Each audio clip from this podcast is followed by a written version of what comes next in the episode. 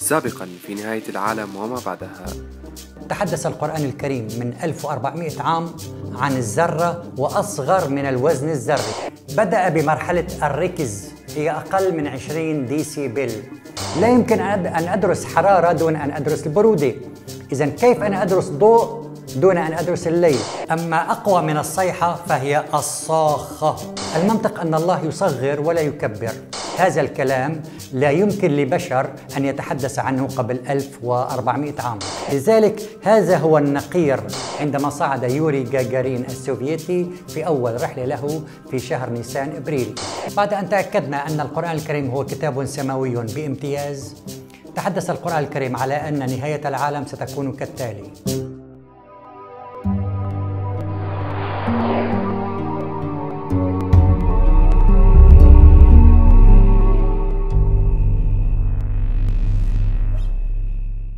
قبل نهاية العالم هنالك علامات علامات للساعة منها صغرى ومنها كبرى. لكن المهم هي علامات الساعة الكبرى. لماذا؟ لأنها وردت في القرآن الكريم. من العلامات الكبرى بشكل واضح انتهاء الرسالات. في سورة الأحزاب ما كان محمد أبا أحد من رجالكم ولكن رسول الله وخاتم النبيين. لكن ما يهمنا هو في سورة النازعات. يجب أن نقرأ هذه الآية بصورة النازعات بشكل أوضح. تقرأ بهذا الشكل بهذا الأسلوب الاستفهامي. يسألونك عن الساعة أيان مرساها؟ فيما؟ لماذا هذا السؤال؟ أنت من ذكراها. أنت علامتها الكبرى فلماذا يسألون؟ ومن العلامات أيضا كثرة الزلازل والأحداث الطبيعية في العالم. لقوله تعالى وإن من قرية إلا نحن مهلكوها قبل يوم القيامة أو معذبوها عذابا شديدا. لماذا هذا العذاب الشديد؟ وهذه الكوارث لقوله تعالى ولنذيقنهم من العذاب الأدنى دون العذاب الأكبر لعلهم يرجعون ولكن الناس لا يرجعون عن هذا الغي. الملاحظ أنه في عام 1993 شاهد كل العالم سقوط النيازك الضخمة على كوكب المشتري. شاهدوا هذا الحدث وهم يضحكون. قال تعالى وكأي من آية في السماوات والأرض يمرون عليها وهم عنها معرضون. وكأن الناس يعني لم يخطر ببالهم أن الله يرينا ربما مناورة إلهية لما سيحدث قريبا على الأرض. من ضمن العلامات ظهور الدخان. سيأتي دخان كثيف يعم الكرة الأرضية بشكل كثيف وخانق يدخل حتى غرف النوم. قال تعالى في سورة الدخان فارتقب يوم تأتي السماء بدخان مبين.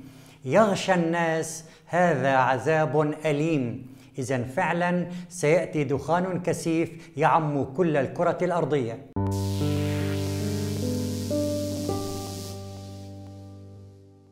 ظهور دابة الأرض. قال تعالى واذا وقع القول عليهم اخرجنا لهم دابه من الأرض تكلمهم. الكل يظن أن تكلم من الكلام. لو كانت تكلم هذا موضوع غير مزعج. الله يقول إذا وقع القول عليهم أي إذا أردنا أن نعذبهم. فالله حينما أراد أن يعذب الفراعنة أرسل عليهم القمله والضفادع والجراد. لم يرسل لهم دابة تكلمهم.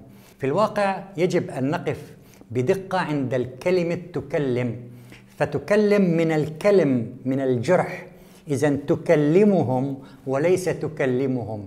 لأن إذا كانت تكلمهم فهذا مصدر للمتعة واللقاءات التلفزيونية مع هذه الدابة. لكن ربما سوف تأتي آفة حشرية سوف تكلم الناس من الكلم. والحديث الشريف واضح بما معناه. ما من كلم يكلم في سبيل الله إلا أتى يوم القيامة كهيئته يوم كلم. إذا دابة الأرض تكلم ولا تكلم.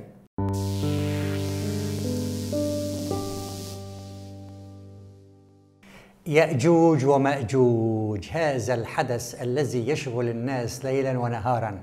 نحن في القرن الواحد وعشرين. على برنامج إيرث جوجل المتوفر عند الناس الأرض موضحة بالشبر بالسنتيمتر. لا يمكن حي صغير أن, أن نحيطه بسد ونعزله عن العالم.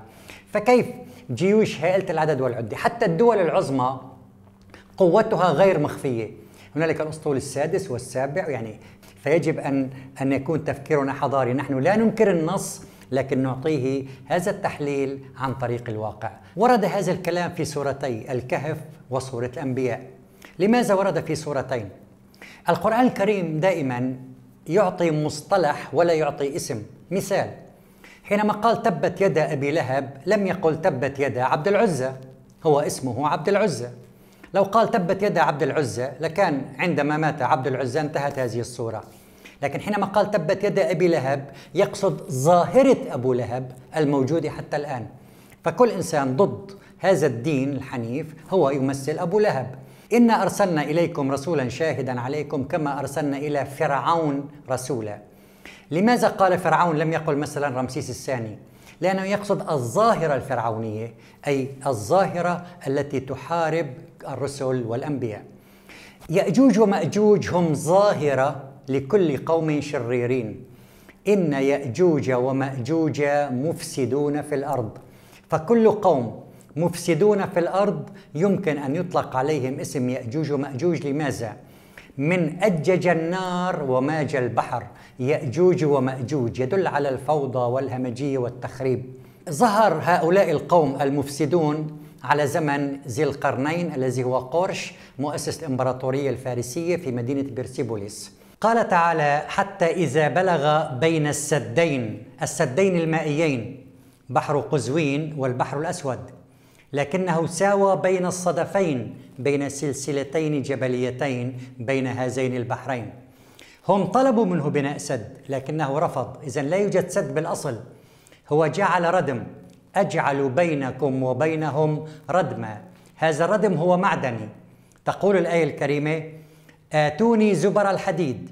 حتى إذا ساوى بين الصدفين قال انفخوا. حتى إذا جعله نارا قال آتوني أفرغ عليه قطرة. إذا هو سلسلة من من الكتل الحديدية ومغلفة بالنحاس. لكن هذا الردم انتهى عهده لقوله تعالى فإذا جاء وعد ربي جعله دكا وكان وعد ربي حقا. القرآن أغلق أغلق هذا الموضوع تماما بسورة الكهف وأعاد سيرة الموضوع بسورة الأنبياء. قال تعالى حتى إذا فتحت يأجوج ومأجوج. لم يقل فتح على يأجوج ومأجوج. لو هنالك قوم مختبئين وراء السد يفترض أن تكون الآية حتى إذا فتح على نقول فتح علينا الباب غير أن نقول فتح الباب. فالآية تقول حتى إذا فتحت يأجوج ومأجوج. إذا هنالك شيء سيفتح بذاته. فتحت الشفرة الوراثية الدي ان ا وقامت الدنيا ولم تقعد لأنها دخلوا في مرحلة عصر الاستنساخ. وحاليا يتم التخطيط من أجل إيجاد جيوش مستنسخة. قال أحد رؤساء الولايات المتحدة السابقين في المستقبل سنخوض حروبا بلا دموع. أي هذا الجندي المستنسخ ليس له أب ولا أم. هو مستنسخ. فإذا قتل في الحرب فلن يبكي عليه أحد. فالآية واضحة حتى إذا فتحت يأجوج ومأجوج وهم من كل حدب ينسلون من كل حدب. لكن آه، لو كان المقصود يأجوج ومأجوج لكان أتونا من حدب واحد. إذا يأجوج ومأجوج من أجج النار وماج البحر ولا يوجد فعلا. وهذا الموضوع واضح تماما على إيرز جوجل أن هنالك قوم هائلي العدد والعدة ولكن مختبئين خلف سد.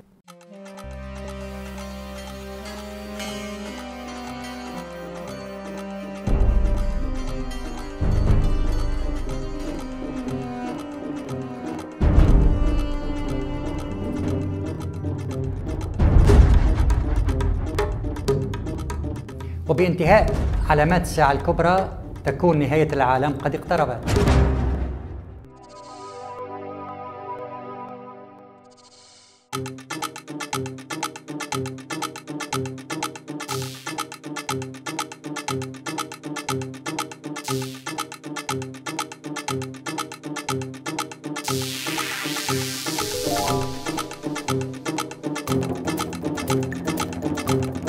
thank you Thank you.